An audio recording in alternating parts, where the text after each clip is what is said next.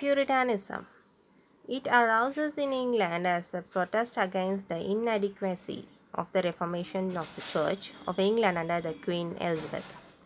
The Puritan movement was powerful in the 16th and 17th centuries and embraced not only religion but even other walks of life. In literature and art, Puritanism was a movement against the excesses of Renaissance. The word Puritan came to be applied to the person who affect extreme strictness in moral and conduct. Early Puritan opposed plays, masques, and all sort of flippant enjoyments. They called for more purification of the usage of the church. The Puritans strictly adhere to the letter and spirit of the Bible. Two great Puritan writers were Bunyan and Milton. In political in politics, Cromwell was a great Puritan.